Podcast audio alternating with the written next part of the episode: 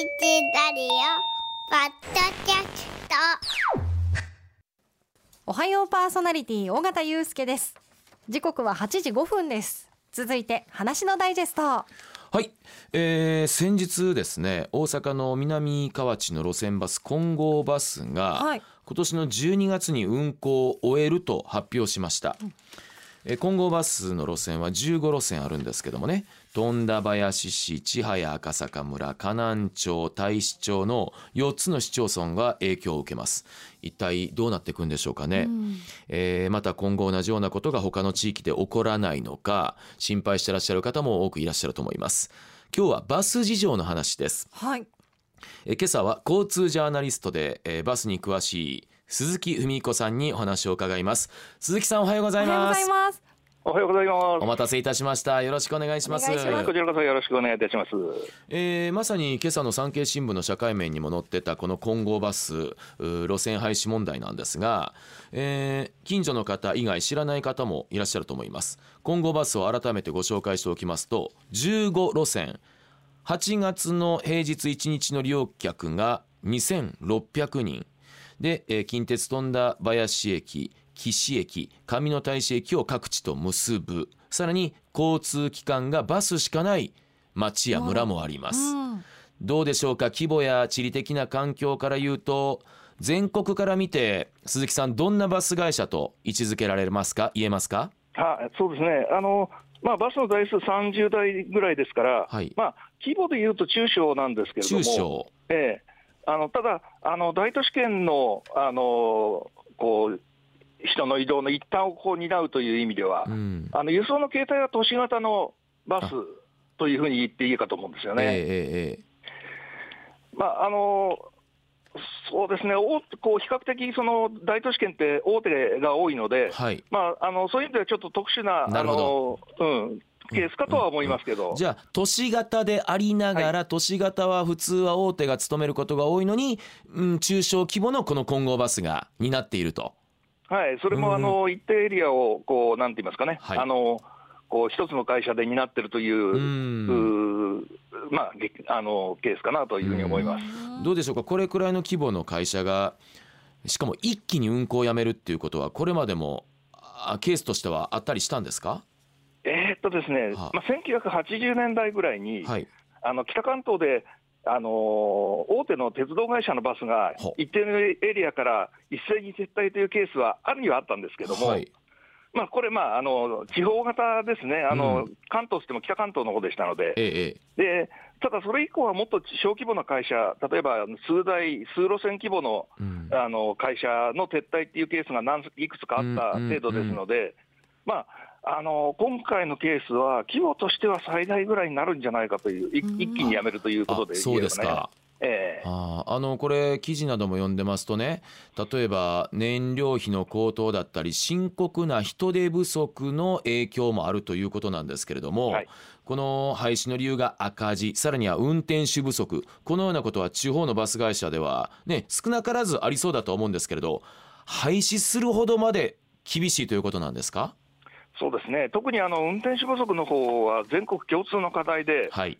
今、大都市圏、あの首都圏なんかを含めて、大都市圏でもその運転手が回せなくて、えー減便だとか廃止っていうケースは珍しくなくなってますね。う。ん。でそういう意味ではあの人が足りなくて、そのダイヤを確保したり、あるいは安全を確保するのがだんだん難しくなってきてるとうん。いうようなことがあります。うん。まあ、特にこれからあの来年、えー働き方改革、いわゆる2024年問題と言われているものがありますので、うん。これでまたあのこう、えー退勤から出勤までのインターバルがな長くなったりということになりますと、うん。運転手不足、さらに拍車をかけることになりますから、あー。まあ、あのちょっと続けていけないケースって、やっぱり出てくるんじゃないかという気はします。あの私尾形が育ったのが神戸の、まあ、北区という、まあ、山の手の方でしてね、えーうん家から最寄り駅まで4 5 0分ほど歩いてかかります、そこに神戸電鉄っていう電鉄系の新鉄バスっていうのが走ってて、はい。まあ、それがあの町の足ですよ。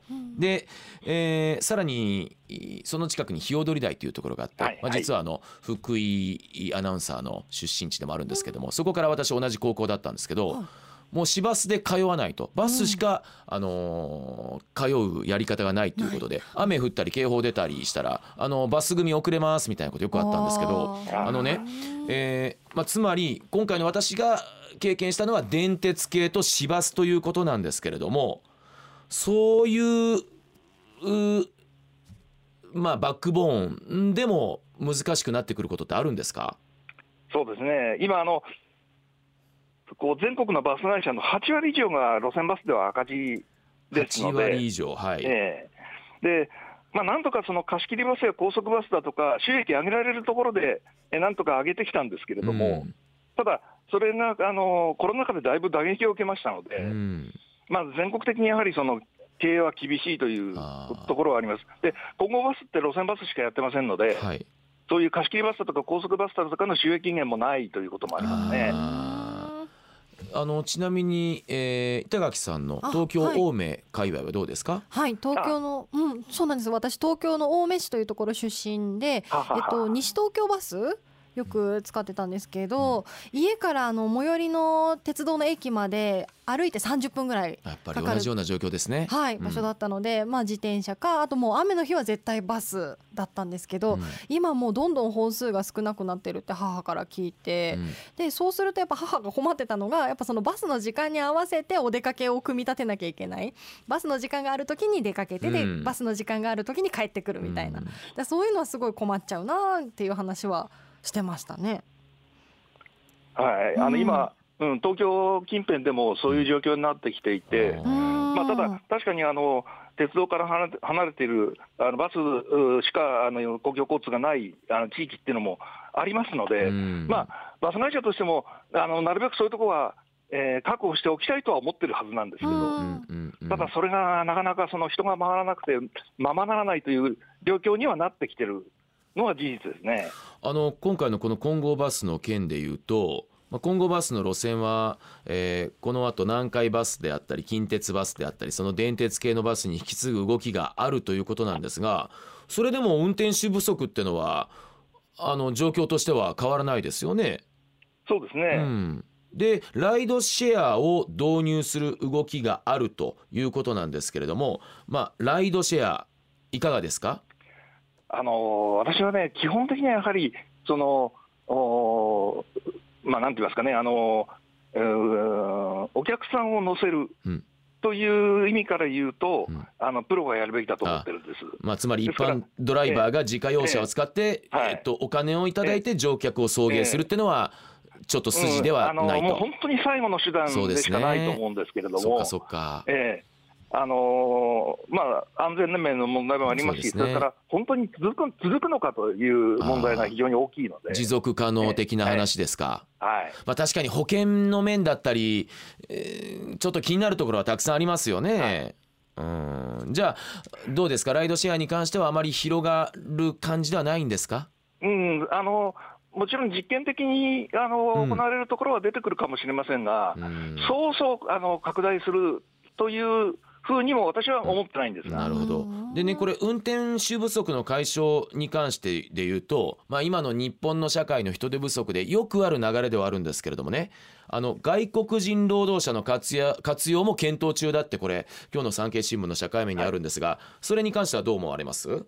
これもですね、うん。あのこういろんな制度を変えていかないと、例えばあのバスを運転できる大型2種うん。の,、あの試験って日本語でしかやってないんですよね。ああそうですか、まあ、そういうことだとか、それからあのじゃあ、えー外国人の方が、えー職に職に就こうとしたときに、うん。今、ちょっと残念ながらあの、バスのあの平均の、うん。えー給与ってあ。全あの、全産業平均よりも低くなってしまってるので、低いんですか、ええ。うん。そうなってくると、じゃあ、アルバイトと比べてどうなんだみたいなね、ことがおそらく出てくる、まあ、そういう意味では、あの外国人の方、ある意味ではドライですから、うん。あのあ。ふるさとっていうわけではないのでね、うんうんまあ、そういう意味では、そういう比較をされたときに、バスの運転手って選んでもらえるのかどうか、ああたりのところはありますね。じゃあ魅力的な職種じゃない可能性もあるわけですね。はい、あのうんそういうその職業、単純に職業として見たときの魅力っていうのは、やはりちょっと低いのは事実ですので、あの今回のこの件だけじゃなくてあのんこれまでここ数年で長距離バスでも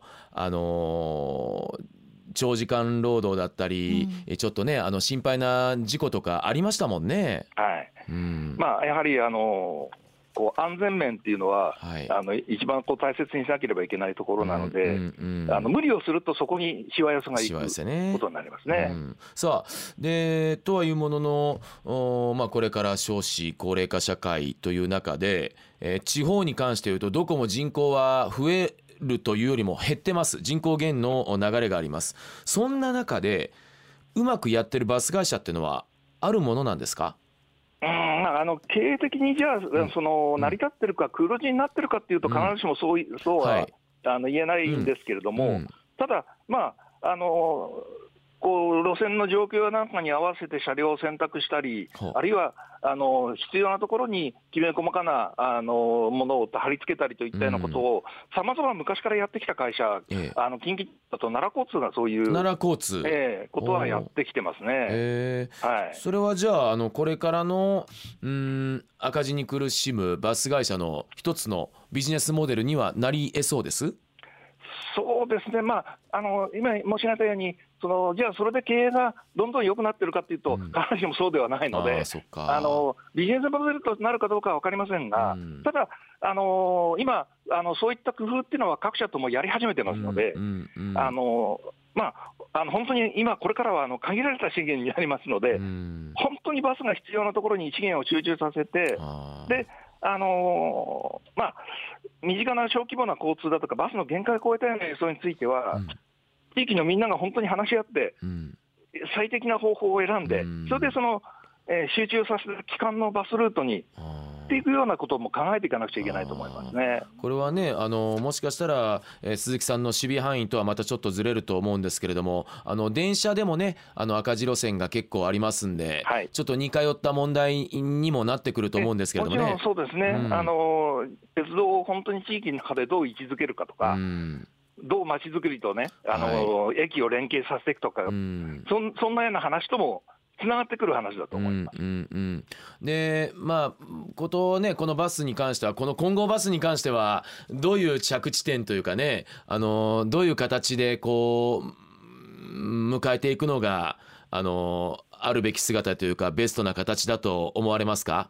そうですね、まあうん。あのまあ、運行はやめるということですので、うんうんこれは、まああのまあ、他社なりが引き受けることになるんだと思いますけれども、ええええ。ただ、あの今申し上げたようにあの、限られた資源であることには変わらないので、うん。あのまあ、他社がやるとしてもですね、うん。だから、もしかしたら、今の路線がそのままあの確保できるかどうかわからないですけれども、はい。本当にバス輸送が必要なところ、先ほどの,、うん。あの鉄道から遠くて、バスしかあの頼るものがない場所だとか、うん。あるいは朝夕のラッシュ、どうしてもバスじゃないと運べないようなところだとか、はい。そういうところに本当にあの資源を集中させていうくん。必要があるかと思いますね。うん。じゃあ集中と選択っていうねあのはい。これからの、えーええ。経営判断も必要になってくるんだと思うんですが、で選択の部分にはやっぱりもう地域の自治体や、うん。あの住民が関わっていく必要があると。なるほどね。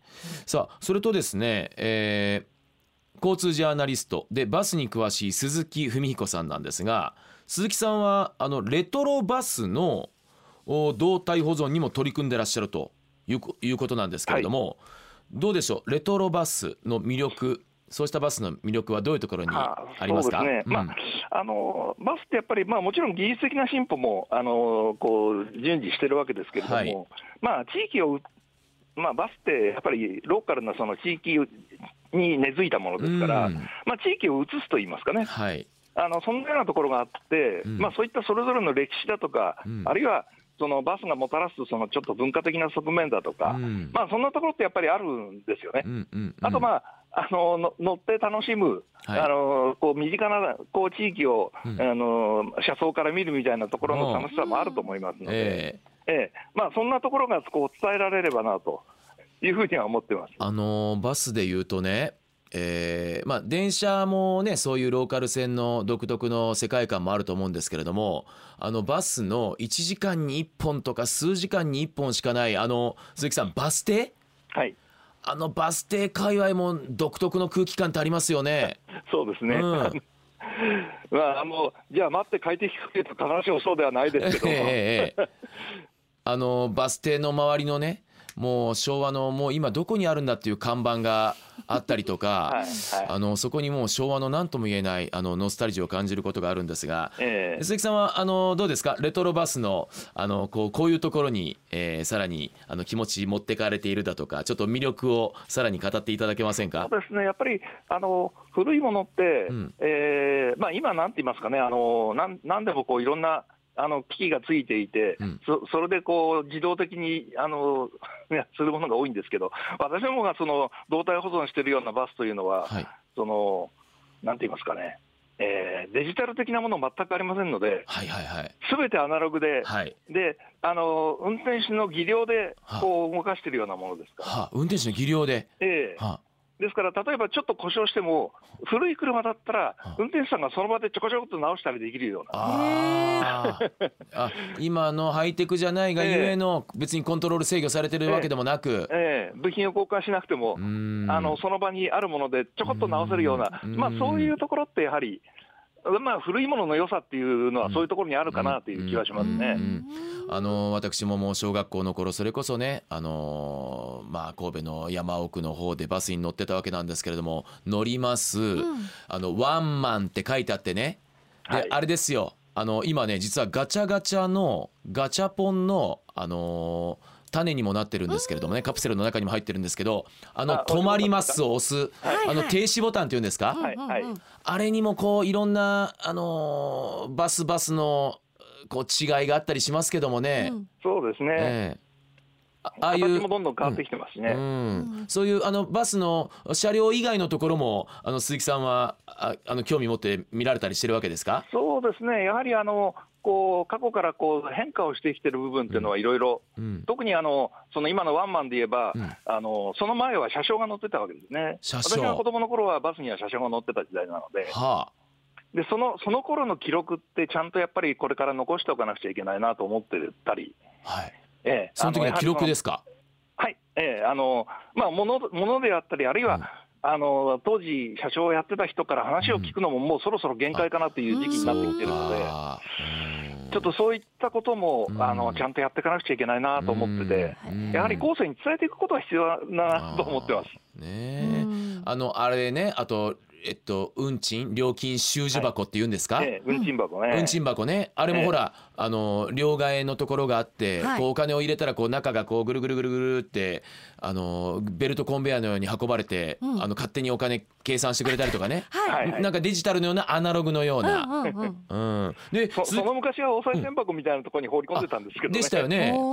であのどちらかというとその運転手さんとのやり取りもありましたしね。ええ。でえ鈴木さんはバスの車掌もされてたんですか？あの 実はですね、はあ。学生時代にアルバイトで、もえ？う本当に車掌があの最後の時期ぐらいだったので、は新たに車掌をその採用するあ、社員として採用するだけの路線数もなかったしあ、はそれであのアルバイトを取ったんですね。あ。はで私は山梨県の生まれなんですが、その地元の山梨県のバス会社で、あ。はあのそのアルバイトにに応募にぼあの、まあ、あの募集されたのにあ。答えて、あ。は ええあの夏休みとかはそういうそのあ繁忙期？大学の休みの時に、はい。えー山梨へ行って、路線バスの車掌をやってます。